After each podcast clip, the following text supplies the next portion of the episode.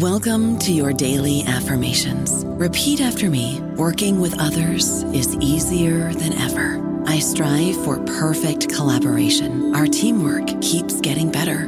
Yeah, affirmations are great, but Monday.com can really get you the teamwork you desire. Work together easily and share files, updates, data, and just about anything you want all in one platform.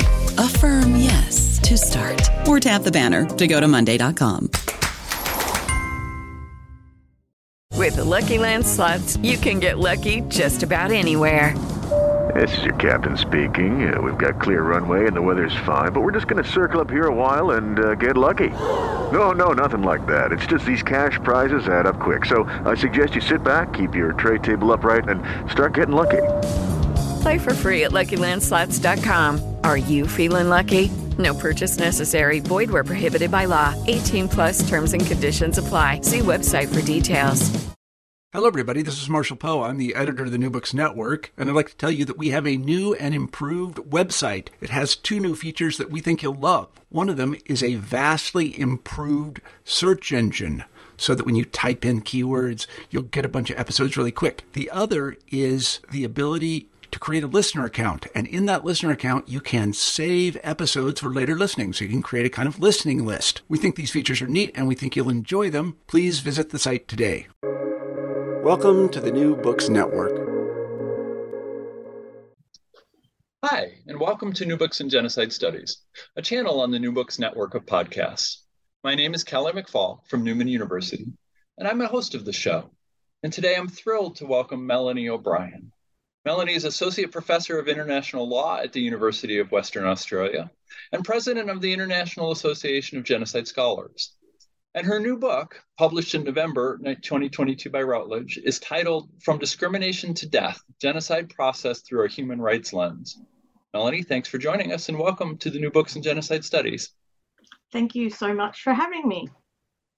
Um, so, we always start the same way. So, um, can you tell us a little bit about yourself and, and how you decided on academics and law and, and how you became interested in um, mass violence? Well, this is a, a great question, and uh, I, I fell accidentally into academia on the way. I became interested in this topic area back in high school, and in high school I studied uh, I studied about the Holocaust, I studied about the history of modern day China, and it was these kinds of studies that led me to be really interested in, in this idea. I, I, I think I got intrigued by wondering how how people could do this to other people was this underlying question. And I was also, I think, strangely motivated by, you know, as I was growing up, films I watched. I was really obsessed with the film Dances with Wolves. Mm. And revisiting that film, you know, I realized it's really a very strong commentary on colonialism and injustice that came with colonialism. And I, I really loved that movie. And I also honestly loved films like Footloose, which is also about, you know, unjust and, and arbitrary rules and people standing up against them. So I think this was kind of in my blood, and I would write high school assignments about about environmental issues like saving the baby fur seals um, and things like that. So I think I was always interested in it from from being quite young, and then I went into university and I studied history and law. And when I studied history, I studied the Vietnam War, I studied the Holocaust, nationalism, fascism, these kinds of things. So I was following this same interest area that I had started in high school. And I always wanted to be a lawyer. That was the only thing I ever wanted to be. And I was always interested in criminal law. And when you put together history and criminal law, you get international criminal law. And when you put together this sentiment that I had about justice and standing up against arbitrary rules, you get human rights law. Mm-hmm. So that was how I ended up specializing in these two areas of law. And as I went through, I obviously, when you're interested in areas like human rights law, you want to work for organizations, whether it be intergovernmental organizations like the UN or non governmental organizations. And that was always my goal. Um, but it, it, can be very difficult to get a job in those fields. So I ended up doing a PhD after I'd done my master's in international human rights law. And then I just fell into academia because that was the job I got after doing my PhD. And so it wasn't my intended career, but as someone who loves research and is passionate about research, um, you know, I, I I'm quite happy to be here. Although there's always a part of me that is is still wishing to be a practicing lawyer. So I'm admitted as a lawyer, but I don't practice as a lawyer. And so there's I think there's always that that niggling part because when you when you do when you're a lawyer and that's kind of what you want to do and it's it's part of you. But you know, I love I love research. So um, you know, I, am still very happy with where I am and the work that I get to do, um, especially in the sense of, of the work that I do do and working with survivors a lot um, means that essentially I am working with the vulnerable and, and in a different way helping them and helping their voice get out there. So, genocide studies is a pretty interdisciplinary field, and I'm always intrigued to hear people's perspectives and the way their discipline shapes their approach. So, what do you think, having been trained in law, what does that how does that shape the way you approach the study of mass atrocity violence? I think it's really interesting thinking about the different disciplines in genocide studies. And obviously, I'm a lawyer, I come from a law background. I, I do also have a degree in history as well. But I've always been very socio legal, meaning that I don't just think about the law on the page, I think about that the law is made by people how does that influence the law? But also, the law impacts people, all of us every day. Um, you know, many people don't think about that, but it, but the law is relevant to everyone every day, and that's the most important part about law. Is not just what's written on the paper, but how will what's written on the paper impact people in their daily lives, essentially. So, uh, I think that makes that that can make me look at law a little bit differently because when we think about uh, international criminal law, a lot of the lawyers are what we would call doctrinal. So doctrinal is when you are you are just looking at you know what is the law essentially, um, you know looking at the law on the paper, and that's fine and it's really important and we need people to be doing that. So that's no criticism at all. Um, but I I think I have learned a lot from being part of the genocide scholars community from other disciplines a huge amount. And that that's drawn into my work as well. So i consider my work to be predominantly law but it's also interdisciplinary. I bring in other areas of other scholars sociology history politics anthropology and so on. You know there's so many fields in, in genocide studies and they really inform my work and i think make it better. And i think what lawyers can bring, legal scholars can bring to the genocide studies field is this deeper understanding of the law, what it is, and how it's applied, and how it affects people, which is really important to know. But I think that working with the other disciplines in genocide studies means that I think I, I it enables me to be a more creative lawyer Mm-hmm. rather than just thinking very strictly about things, it enables me to think, to look at other perspectives about genocide and think, how could we incorporate that into legal understanding of genocide while still using the definition that we have? So, how can we be flexible enough hmm. to, to bring in new ideas but still within the parameters of this definition that we have? Yeah, that's really interesting. I'll have to kind of reflect on that. Um, I will say to listeners, um, I pointed out in the introduction that Melanie is serving as president of the International Association of Genocide Scholars. Uh, we're not going to talk about that specifically here today, but I will point you to an interview Melanie did with Caleb Zakarin, oh, I don't know, several months ago, that is also on the New Books Network, and you can find that whenever you wherever you get your podcasts or or on the website. Uh, but for here, uh, your new book is titled From Discrimination to Death Genocide Process Through a Human Rights Lens. Uh, and, and I wonder why this book? What what made you decide that this was a question you wanted to spend, uh, as we talked about before the interview started, several years of your life um, thinking about and working on? Why this book? Actually, it started back in, I think it was around 2012. Hmm. And I went to Sydney. I was I was working in Brisbane at the time, and I went. I flew to Sydney to do an interview with the Gandel Foundation, which is a philanthropic organisation based in Australia. They're based in Melbourne, and they run uh, an amazing program through Yad Vashem, which is a Holocaust educators program. And I went to Sydney to do an interview to to be part of this program. And they said in the interview, we would really love you to be part of the program and bring in your human rights expertise with thinking about the Holocaust. So obviously it was focused on the Holocaust. And I was successful and I, I took part in that mm-hmm. educators program, which was in part a little bit online, but then we spent time in Israel um, at, at, at Yad Vashem in this really amazing educators program that they run.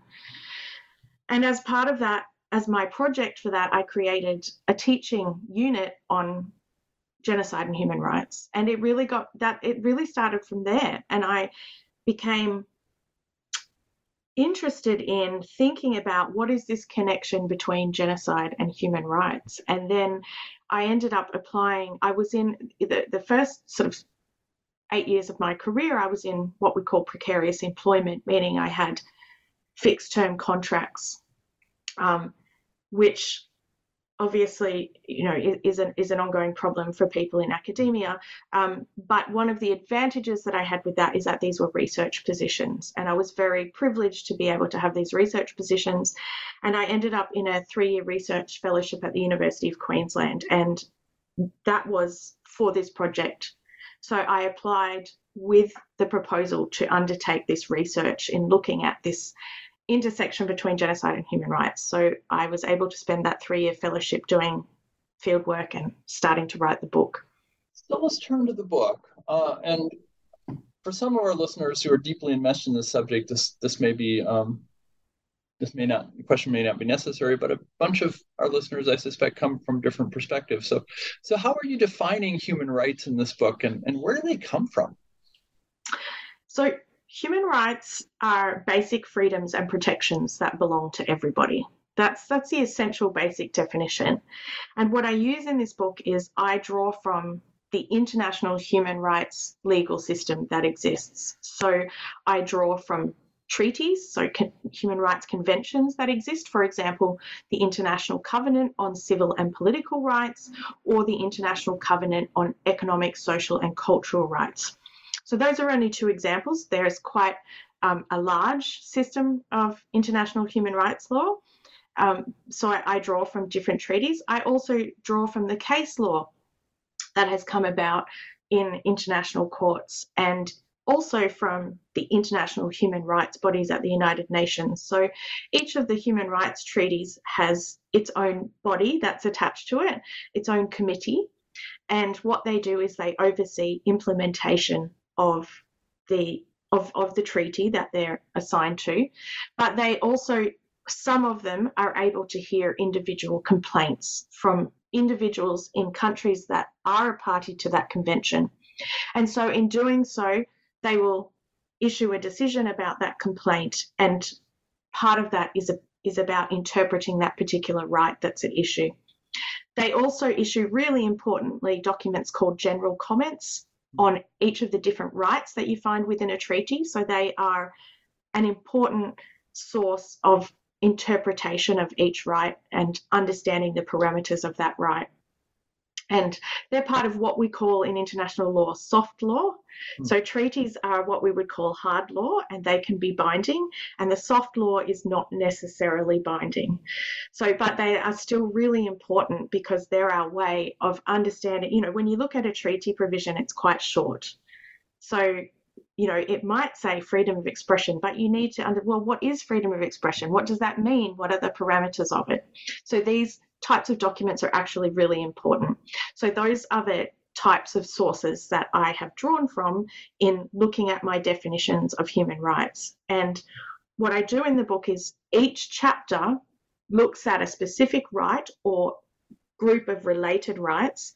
And at the beginning of the chapter, I talk through that right. I define that right and I say, here's what we're looking at before I then look at the case studies and say, okay, how was this right violated in those case studies? So we need to understand what the right is before we see how it was violated. So, how genocide studies scholars and scholarship, how have they addressed questions of human rights in the past?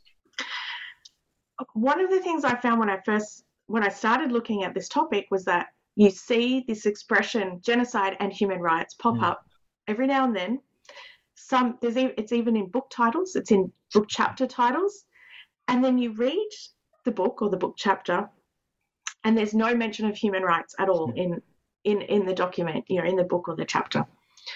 So I thought, oh, this is strange, and of course, many I mean, most, as I said, most genocide scholars are not lawyers. Yeah. So why would they know about the human rights law system? Because th- that's not their field of expertise. So I thought that this would be a great opportunity to connect non-law genocide scholars with the human rights legal system, mm. but you know, not in a general sense, but in the sense of which parts of it are relevant to genocide and specific to genocide that they would need to know about. The Genocide Convention is not a human rights treaty, it is a crime suppression treaty obliging states to criminalize genocide. So, how did this happen and, and why is it important? This is often a misconception where the mm. Genocide Convention is referred to as a human rights treaty, but it's actually not. The human rights treaties are completely different. So, the ones, for example, that I mentioned, like the International Covenant on Civil and Political Rights or the, or the one on economic, social, and cultural rights, you also have the Convention on the Elimination of Discrimination Against Women, the elimination of racial discrimination, you have um, uh, rights of persons with disabilities. They are very different instruments. Mm. They have a different structure and they have a different function. And they also have, as I've mentioned, committees that are tasked with overseeing their implementation and sometimes can hear individual complaints from people against their own countries if their countries have violated their obligations under that treaty. So it's a it's very very different, and it's about they are about rights, as I said, basic freedoms and protections. Whereas the Genocide Convention is a crime suppression treaty. So we do have other types of crime suppression treaties as well. Things a lot of them come out of, for example, the um, UN Office on um, Drugs and Crime. So it's it's that, that kind of um, that that kind of angle. Um, you know, for example, uh, treaties about that talk about human trafficking are actually saying, you know, you have to criminalize this as well. So the Genocide Convention is not about rights of individuals, but it's about the obligation of the state parties to that convention, so the countries that are a party to the convention, criminalizing and punishing and preventing genocide. So that's what the obligation is here. That's why it's a crime suppression treaty instead. And it, it, it came out of the Genocide Convention grew out of, I mean, we, we, don't have time to go into it today, but it came out of the work of Raphael Lemkin. And, you know, there's a lot of great work, a, a lot of literature that's been written about that, that listeners could, could have a look at, um, uh, such as uh, Doug Irvin Erickson's work or Donna Lee Frieze's work. So there's plenty of literature out there about the creation of it um, through through the, uh, the, the leadership of, of, Polish jurist Raphael Lemkin. Uh, but yeah, that's that's the difference um, between these. You know how how they're implemented, but also the the actual obligations on states are different. So, and just a reminder to to listeners, if you're interested in that, uh, I did an interview with Donna Lee Frieze oh several years ago now um, when her edited work of uh, of Lemkin's. So go back in the archives for that. Um, one of the things you argue then uh, is that genocide is a process. Uh, but you understand, and, and, that's at the core of your book, I think, at least one of the things that's at the core. Uh, can you say what you mean by that um, and talk about how human rights plays into it? Genocide as a process, it, it pops up in, in genocide scholarship. There are other scholars that have come up with their own their own methods, you know, their own theories of the process and how it works. But I think one thing that genocide scholars agree on is that genocide is not an event, it's not a, a one off moment, it is a process. And essentially, what I argue, and what other scholars who have talked about process argue, but what I, I, I hope comes through very strongly in this book is that you can't get to the killing phase without all of the other actions that happen before it.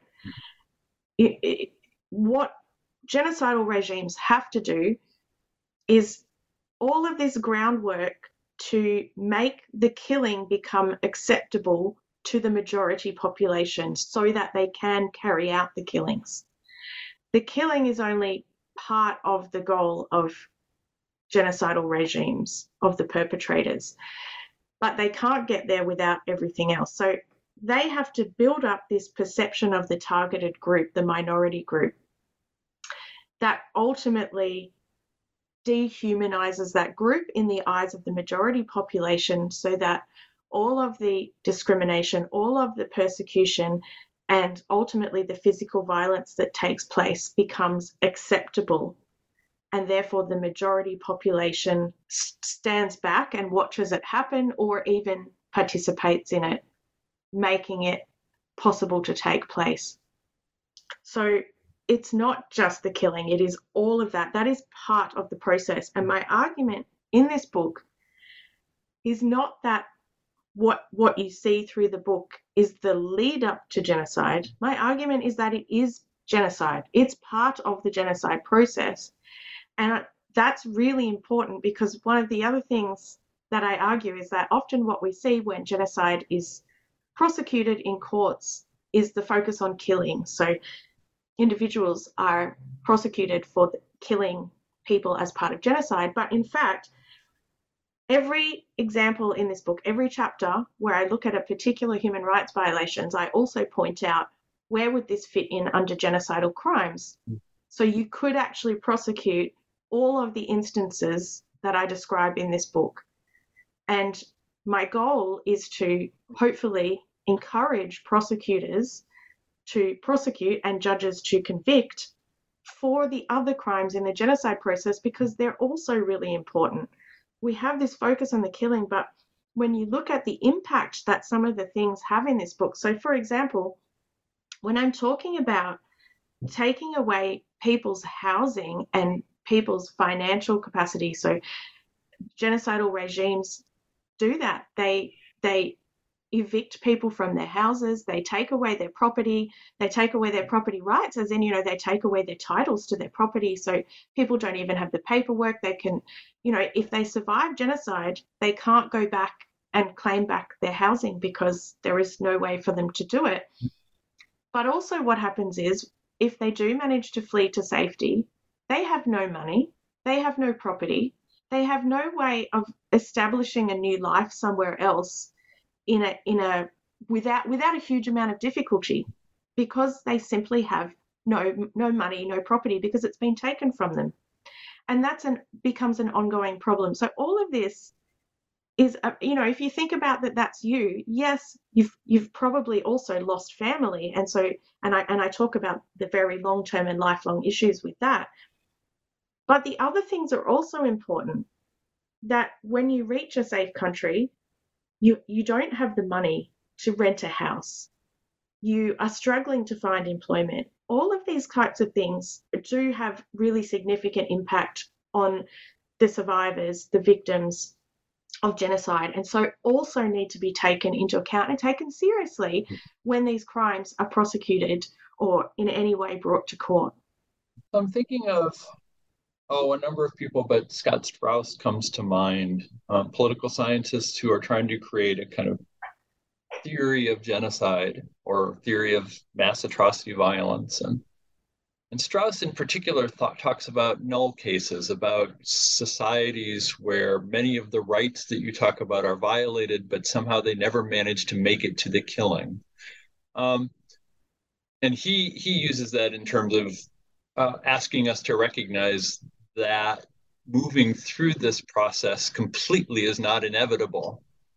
I wonder how that how that uh, how, how you'd respond to that kind of way of thinking about theories um, and how that fits your argument about human rights and genocide it's a huge challenge to look at negative cases. Mm-hmm. You know, I think scholars who look at it, they acknowledge that at the same time. Like, how do you really know why this violence didn't progress further or why this situation didn't progress into violence and so on? You know, um, some other scholars like Stephen McLoughlin have looked at dictatorship and, and the leadership style and mm-hmm. tried to understand how leadership style has led to negative negative uh, violence um, cases. So it is a real challenge to look at that. But one of the things that I argue in this book is saying, okay, if we look at this pattern, we know we're in the genocide process. And so what I say is that we should be using the human rights legal system. So these human rights treaty bodies, these committees that I was talking about, using them to actually step up and take action. And then, of course, other UN bodies as well. But as a starting point, those treaty bodies looking at the situation and saying, hang on, we're actually, there's this pattern happening here, and this is a genocide pattern. So mm. we should take action to prevent it from going any further, for progressing through the process to the, the high level violence, things like torture and killing. So, it, yeah, my argument is we should use this for a midstream prevention tool, but obviously the other thing I, I, do want to say is that I'm not arguing that every single genocide will look like this or has to look like this, mm-hmm. but just that if you see this pattern, it, it is a, a genocide process pattern. So obviously, it's very difficult to say why would it stop, but I think it comes down to, you know, and leadership is obviously quite important, but it comes down to thinking about human rights, like how are human rights perceived? Because a, a human rights culture definitely contributes to preventing genocide. So, if you see a, a, culture that is bringing back human rights, so talking about this, you know, if you sort of get halfway through the process, you know, it's escalating to a certain point, but perhaps it's also societal as well. You know, it's it's not sitting well with that particular society and that particular culture that this is progressing through. So yeah, it's really difficult to say um, the reasons, but ultimately, you know, what I will always advocate for is a human rights culture in a country. Uh, the culture which is implemented through a legal system as well. That's really important. That that individuals have the ability within their domestic legal system to stand up for their own rights when they've been violated. That's really important. So I'm not just talking about the UN legal system. I'm talking about what individual countries do in how they implement rights, but how they allow their own citizens to stand up for their rights and to take action when their rights have been violated. And, and it's quite, you know, actually in Australia, we do not have a human rights charter at all. So I see that in my own country as being a significant issue oh. that people don't have recourse except in very specific circumstances. So, for example, we have a Racial Discrimination Act, we have a Sex Discrimination Act, but those are very, very narrow. But when we think more broadly about rights, there's there's no charter here, and many countries in the world don't have such a charter. And these are so important for people, for the individual to be able to make sure that their rights are upheld in their own country, and so that we don't progress to a situation like genocide. You used a term that some people might not be familiar with. So I just want to put a pin in it. We'll come back to this idea of midstream interventions or uh, but but just a little bit more kind of background on the book. You you kind of identify you broadly identify five separate stages of human rights violations. Can you talk us through those five stages briefly? Now, the five stages that I identify is essentially the escalation of the process. And I, I don't want to say that this is uh, strictly linear because many of these overlap, but it is an approximate temporal timeline of the rights violations that occur through the process in the in the approximate order that they occur. So I start part one simply focuses on freedom of discrimination. And as an example, that may be where it starts, but I also very clearly state that this is overarching throughout the entire process because all of the rights that are violated throughout the process are with the exception of freedom of expression and opinion, which is violated from the entire population, but mm-hmm. all of the rights are focused on violating those rights of the targeted population, so it's discriminatory. So that's why I keep that one separate. Part two is where we look at essentially the lower end. And we say lower end, but again, I want to emphasize that we can't get to the killing without these, so they are still really important. So I look at freedom of expression and opinion, education and culture rights, employment, political and fair trial rights, freedom of religion, family and privacy rights, and child rights. So, how would position these is to say that these are non violent in a sense, non physically violent mm-hmm. anyway. So this is before we reach the more extreme physical violence part of, of the process. And to me, really, here at the at, at this stage, once we see these specific rights being violated, here is where we could argue we need to take action before it escalates into part three, the, the next stage, where now we start to see restrictions on freedom of movement liberty and security of person, and we also start to see slavery coming in. Here is where I also start to address the rights to health and adequate standard of living, which is, plays quite a significant role in the genocide process. And when we start when we start to see those rights really being violated, that's when we move into part four, the next stage, where we look at uh, the right to freedom from torture and, of course, the right to life. And so that's the main process. But actually, I add an additional stage to my theory, and that is the refugee stage, which I think is is a very unique way to look at it. Where I argue, and I know we're going to talk about that in a minute, but so but I argue that the refugee stage also forms part of the genocide process and should be considered overall when we're talking about the crime. I don't know about you, but I'm very busy and I don't have a lot of time to cook. That's why I subscribe to Factor. Eating better is easy with Factor's delicious, ready to eat meals. Every fresh, never frozen meal is chef crafted, dietitian approved, and ready to go in just two minutes. You'll have over 35 different options to choose from every week, including Calorie Smart, Protein Plus, and Keto. These are two minute meals. Factor meals are ready to eat and heat, so there's no prepping, cooking, or cleanup needed. They're flexible for your schedule. Get as much or as little as you need by choosing your meals every week. Factor is the perfect solution if you're looking for fast, premium options with no cooking required. Sign up and save. We've done the math, and this is important. Factor is less expensive than takeout, and every meal is dietitian approved to be nutritious and delicious. Head to factormeals.com slash NBN50 and use code NBN50 to get 50% off. That's code NBN50 at factormeals.com slash NBN50 to get 50% off. We don't have time to talk about all of these. Um, and so I just want to encourage the listeners now to, to pause the podcast, go order the book, and then come back.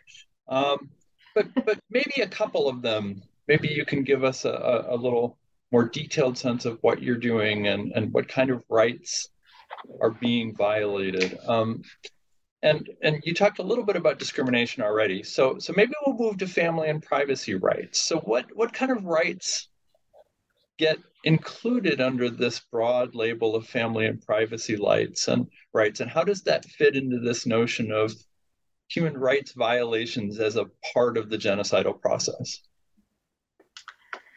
So family rights, I put family and privacy rights together because they are connected in in the, the human rights law, um, but they're also connected in practice as well. I, I, and I also want to point out that I also talk about family rights in the chapter on child rights, but I separate those discussions because children do have additional specific rights to being a child, but that are connected to family rights. I think one of the most important things that comes out of looking at family rights, you know, the right to a family, just essentially, is that one thing that just comes through every single survivor in every genocide you look at has lost family members. And maybe if they're lucky, they've only lost one family member, but so many people have lost just huge numbers of their family. Sometimes they're the only surviving member left of their family. And this is just, I mean, it's incredibly significant. It impacts them for the rest of their lives. You know, they experience the mental health issues that go with family loss for the rest of their life. This sense, things like a sense of loneliness. And I think one of the stories that really struck me in thinking about family rights, I, I actually talk about in my refugee chapter, but it's very much connected to family rights. Um, Saw Hai Gov, the story of a, a Cambodian refugee who was a child under the Khmer Rouge in the 1970s and lost his parents and his siblings. And he eventually managed to find some of his family, two of his two uncles, and neither of them wanted him. They argued over, I don't want him, I don't want, you know. They saw him as simply a burden. He was another mouth that they had to feed. He did end up going with one of his uncles to Australia as a refugee. So you think, okay, he's lost some of his family, but he's managed to find some family. Like, isn't that great? But in fact, he had a terrible life living with his uncle, who just saw him as a burden, who abused him, who made him work as what that was seen as payment for having saved him and, and brought him to Australia.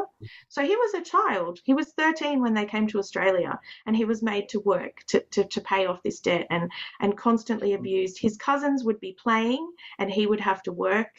So he didn't have a childhood. And you can argue that even though technically he was living with family, he didn't have a family. Mm-hmm.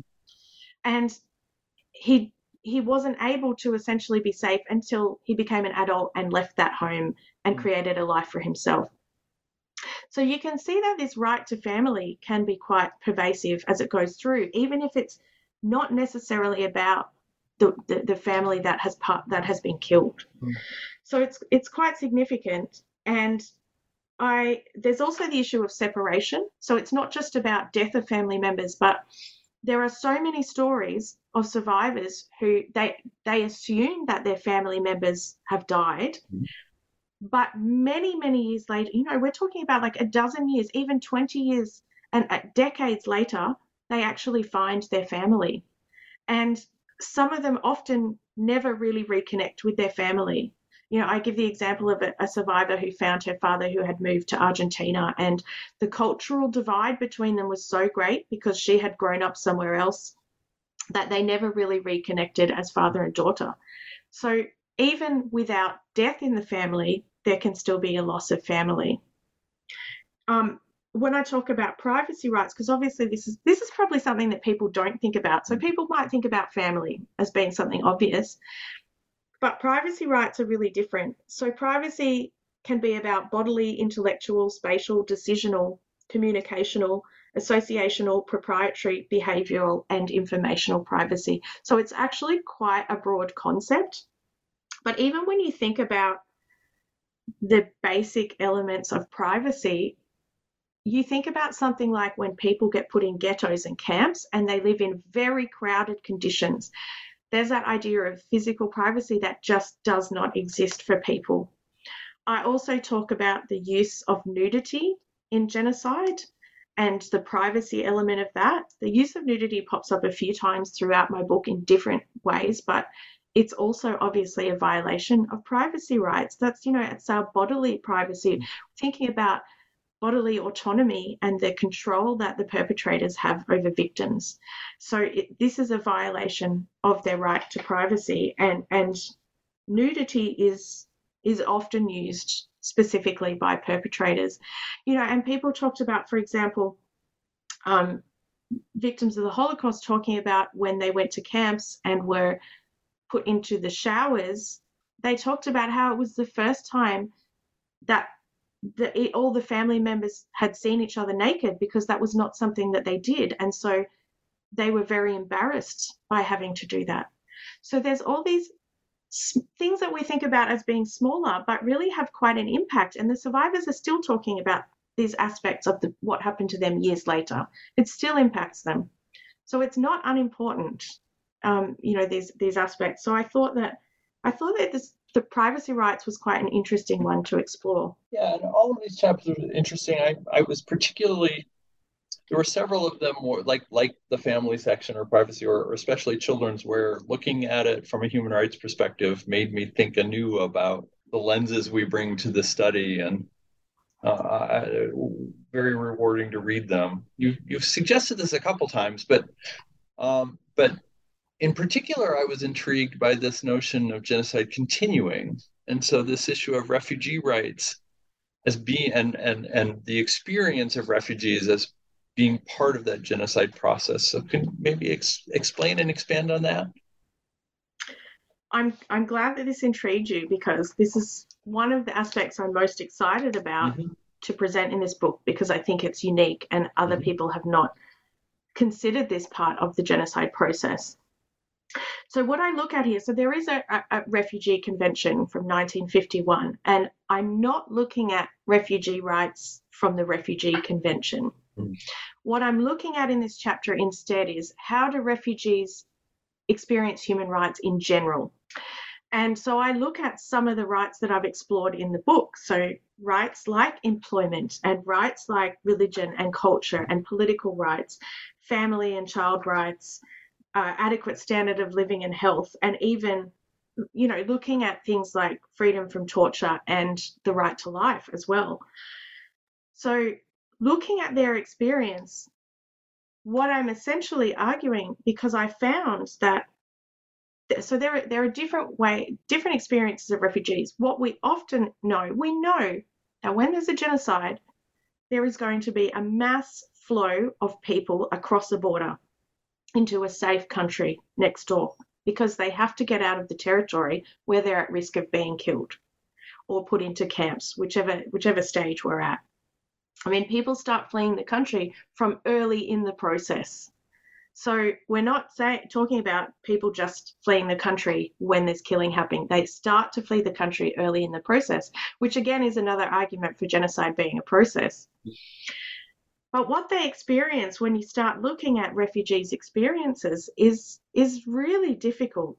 And when we think about like now we have a, a, a refugee system from the convention, we have the UN High Commissioner on Refugees we have the International Organization for Migration. So we have these organizations that are there to help refugees when they cross the border. But regardless of any of their best efforts, you can't suddenly provide food, shelter, clothing, medical assistance for thousands, sometimes millions of people who are crossing the border all at once. If you think about the Rohingya in 2017, it was in the space of a month that you had close to a million refugees crossing into Bangladesh. So it is just not logistically possible to suddenly provide medical assistance, food, shelter, and so on for all of these people. So they always end up in these horrific conditions, no sanitation. They're already starving.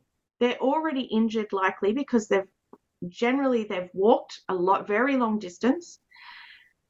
They've experienced they could have experienced violence before they left and they have injuries from that. So they're already unwell. They're already starving.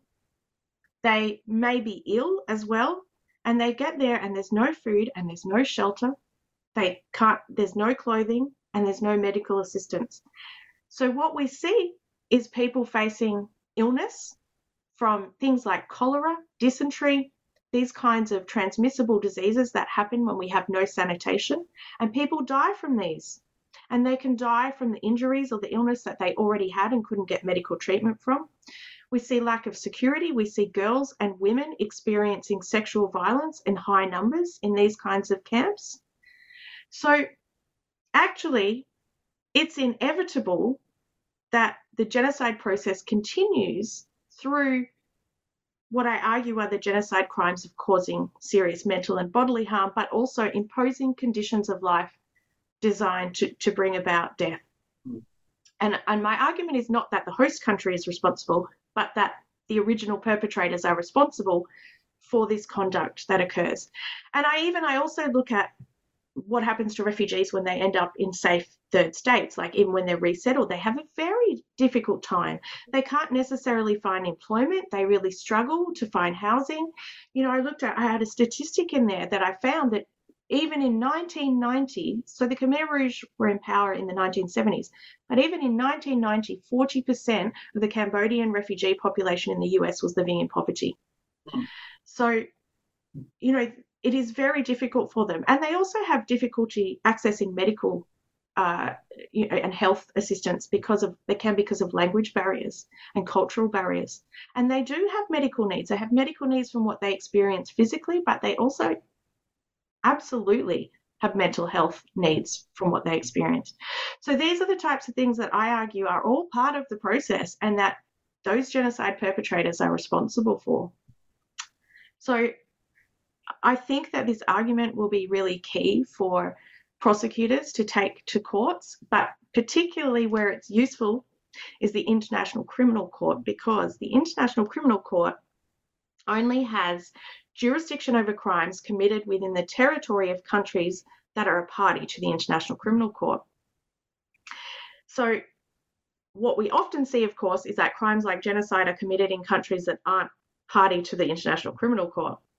But then what happens is the survivors have moved across the border into a country that is a party to the court. And so my argument is that we can then argue, well, part of the process happened in in the territory of, of what we call a state party. And so therefore you can use that and you can actually bring charges against the perpetrators even though they're in the next door country. So it's it's it's a it's a I want to say sneaky, but I think it's a clever legal argument, and, and I really hope that it will be taken up uh, by by the prosecutor of the International uh-huh. Criminal Court, and of course, subsequently, then the judges when they're making that decision.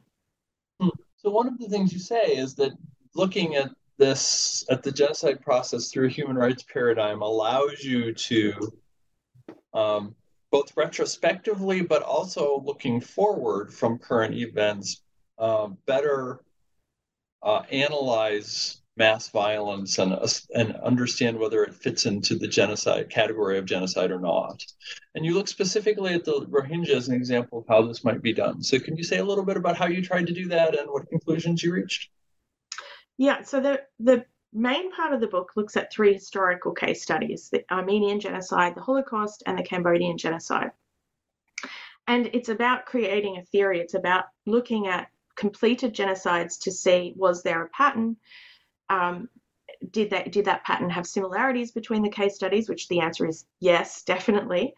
Um, but then what I wanted to do was make this practical and look at a current situation and to say, does the current situation fit the pattern? So was there a point in this century where we could have stopped the violence of 2017 against the Rohingya or even 2012? And the answer is yes, because it also fits the pattern going back decades of discrimination and the very, again, the specific discrimination of against the Rohingya by the Burmese authorities, decades of it. So action could have been taken well before what happened in 2017, where, well, the, the, the killing figures are unknown. It's estimated at least 10,000 people were killed. But, you know, as I said, nearly uh, uh, essentially a million refugees ended up across the border in Bangladesh and are still there. So we could have, you know, the international community could have prevented this because they could have seen it coming. But, but for many decades. And so it was important to me to include something current because I wanted to say, here's how we can use this going forward in current and future situations because even though it's a theory and I'm looking at historical cases, I want this to also be practical and to be able to be used um, in terms of human rights prevention, but also obviously um, prosecution, punishment of genocide. I had a student years, a couple years ago who um, did her senior honors thesis looking at all, uh, trying to understand what kind of information was known in the United States about what was happening to the Rohingya in the years before the ethnic cleansing, expulsion, whatever term we want to use. And, and she came up with dozens of reports from a variety of nonprofit organizations outlining clearly the kind of human rights violations you were saying and making it impossible to think that no one, not impossible to think we didn't know, just impossible to think we couldn't know.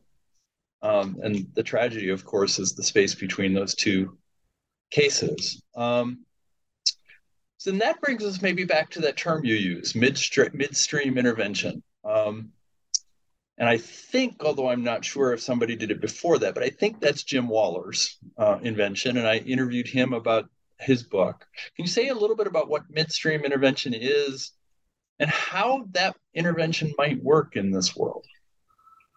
I think that midstream intervention is not something we come across that frequently. What we see most is early warning. Mm-hmm you know the, the early stages. And obviously that's the most attractive because we would like to stop things even before they get to midstream. But i guess in arguing midstream i'm just pr- trying to present well i am presenting a, a, another option that if something wasn't stopped in the early stages here we can see the pattern and we can stop it before it escalates. So using midstream is is essentially looking at the process that I have found, and and it fits with with other process patterns, you know, such as Helen Fein's, you know, where we're thinking about um, detention, you know, putting people in camps and things like that. But um, the the midstream point for me is essentially where before we escalate to the physical violence stage of the of the genocide, and is is trying is, is stopping it there to, to try to prevent that, you know, well, to hopefully to prevent that from happening. But that you can only see that we are definitely in a genocide process once you get essentially to that midstream point because the process is clearly there. So it's what I found was that because there are lots of human rights, there are more human rights than I cover in this book, but these are the specific ones that genocidaire, that the perpetrators actually really target to carry out genocide.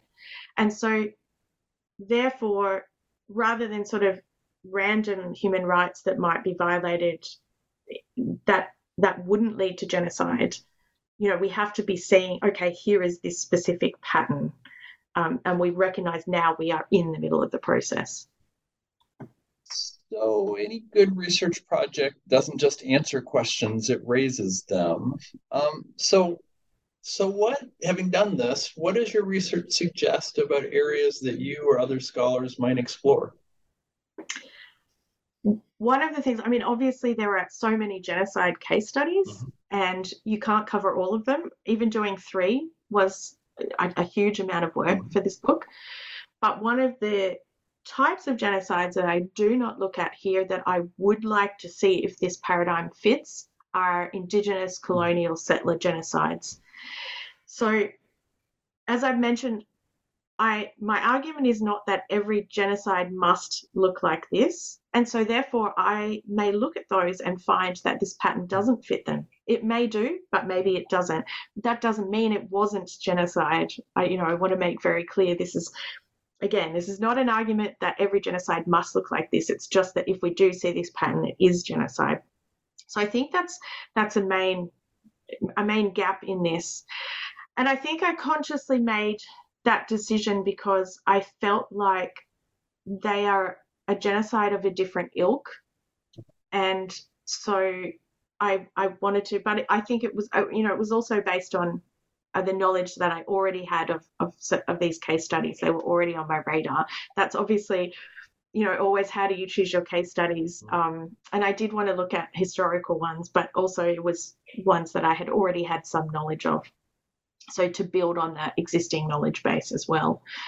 And so I think that that's something that I would like to have a look at. But I also I really hope in the future that scholars will will draw on this theory when they're thinking about when they're analysing other case studies, whether they be historical case studies or current case studies. But you know, we're talking about scholars, but I also really hope that policymakers are drawing on this and lawyers and judges when they're thinking about looking at current situations or when they're making decisions about prosecutions and what they will prosecute and how they will do it.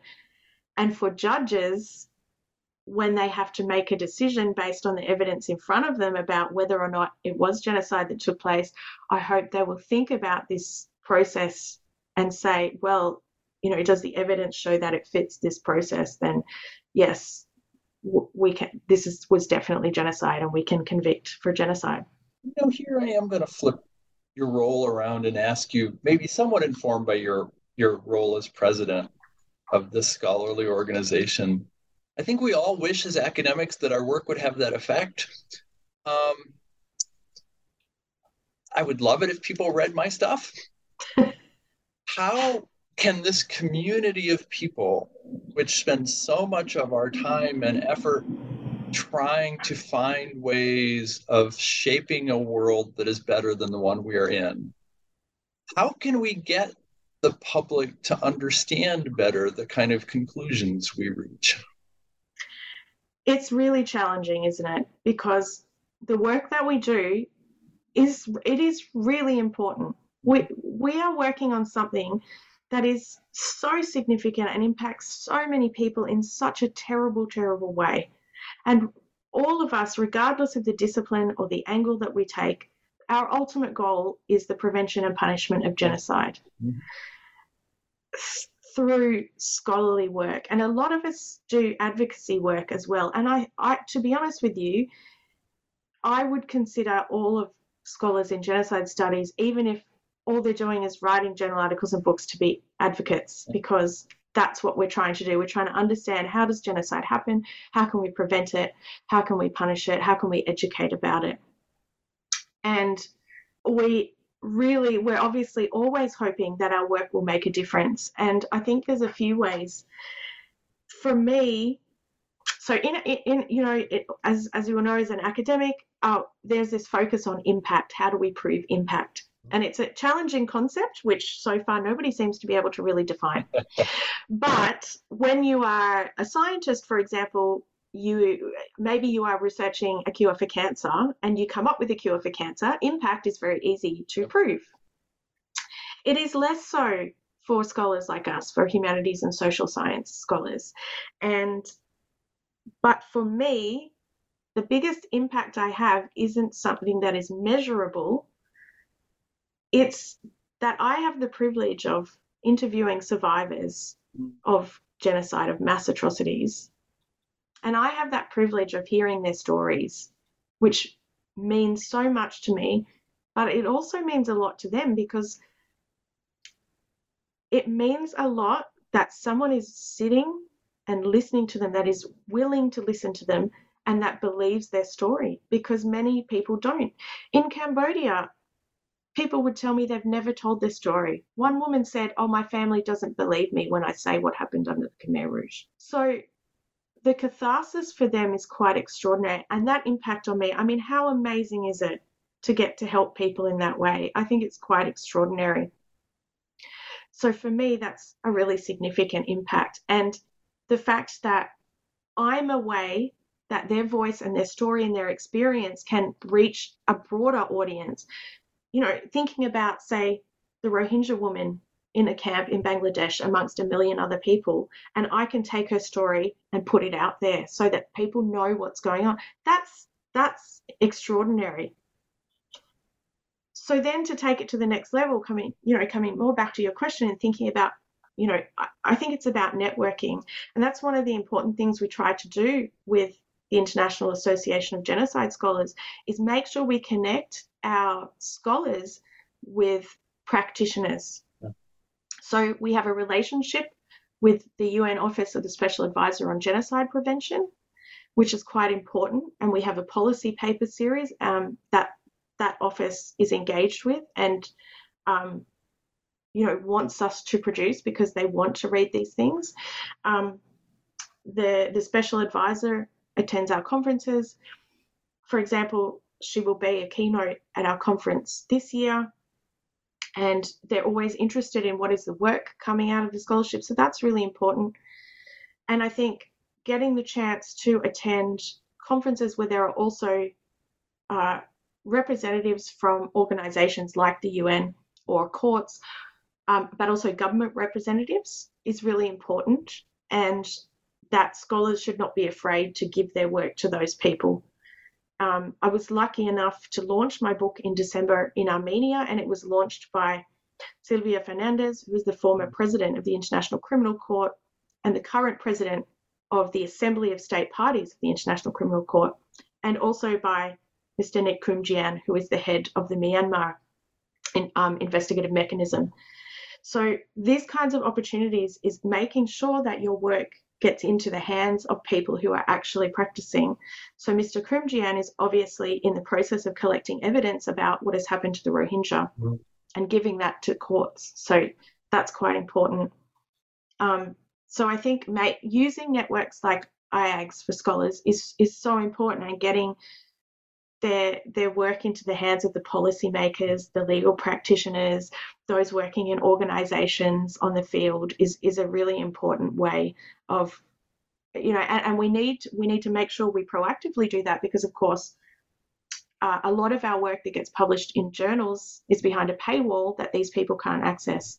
So it's important that we proactively send that out to these people and in, in hope that the huge amount of work that we all put in does actually contribute in even the smallest way to genocide prevention and punishment. Well, that seems an appropriate place to stop. So I always ask the same two questions at the end. The first one is um, Do you have a book suggestion or two for uh, the audience? And, and as I told you before, I'm halfway through spring break. So maybe a book suggestion for me. Absolutely. So I was thinking back about the time, you know, because it took me a long time to work on this book. There yeah. was a lot of field work.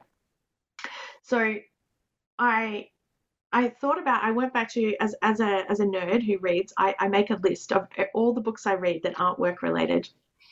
Um, although sometimes they are tangentially related.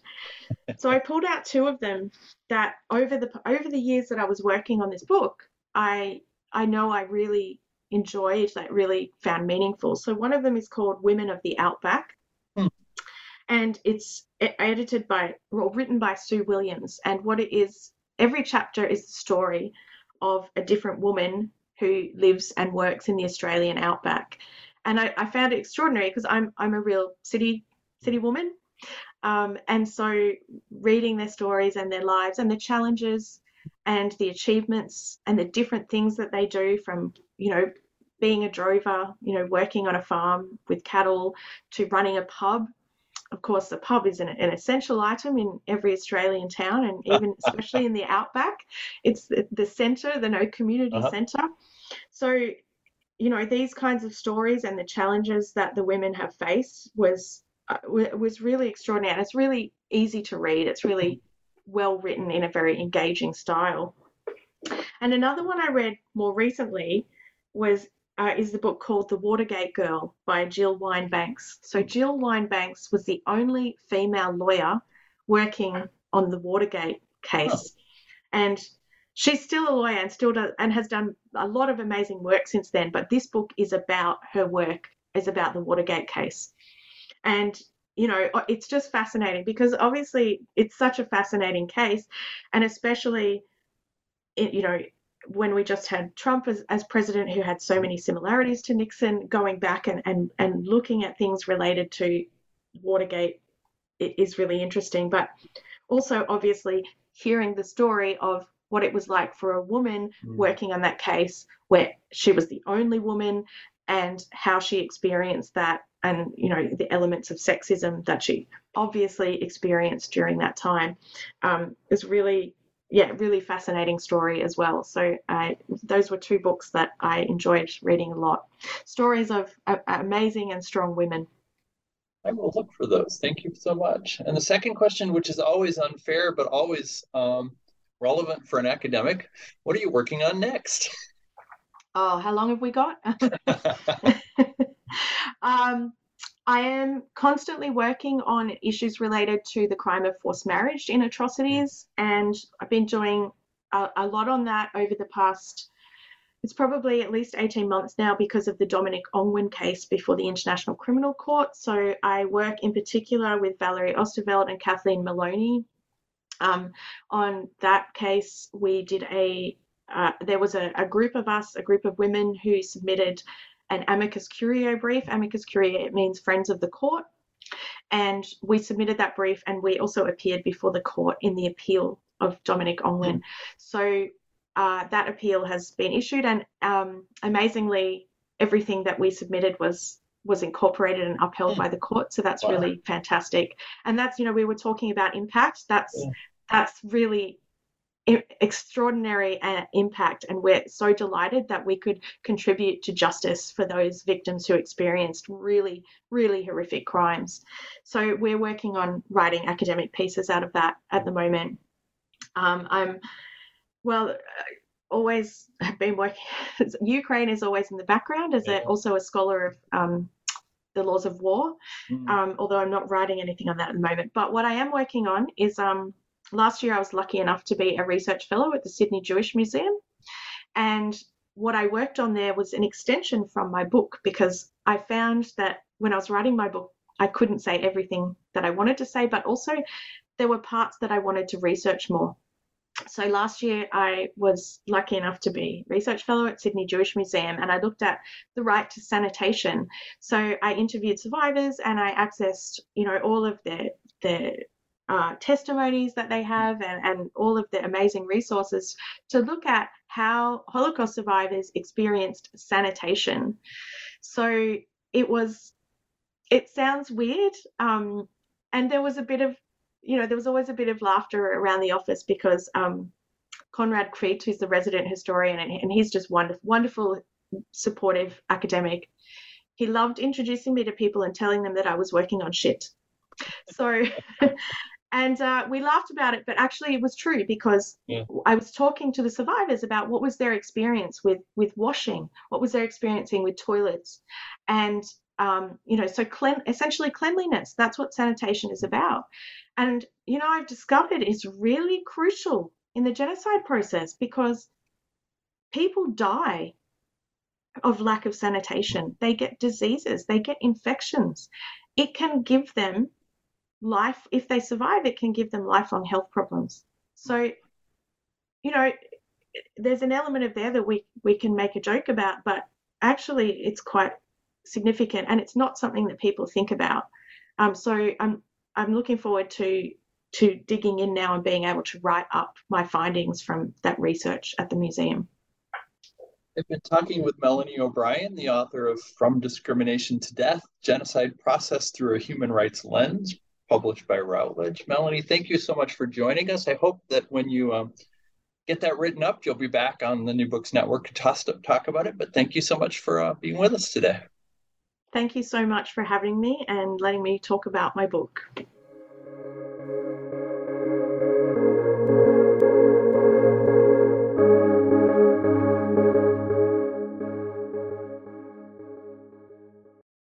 Judy was boring. Hello. Then Judy discovered chumbacasino.com. It's my little escape. Now Judy's the life of the party. Oh, baby, Mama's bringing home the bacon. Whoa. Take it easy, Judy. The Chumba life is for everybody. So go to ChumbaCasino.com and play over 100 casino style games. Join today and play for free for your chance to redeem some serious prizes. Ch-ch-chumba.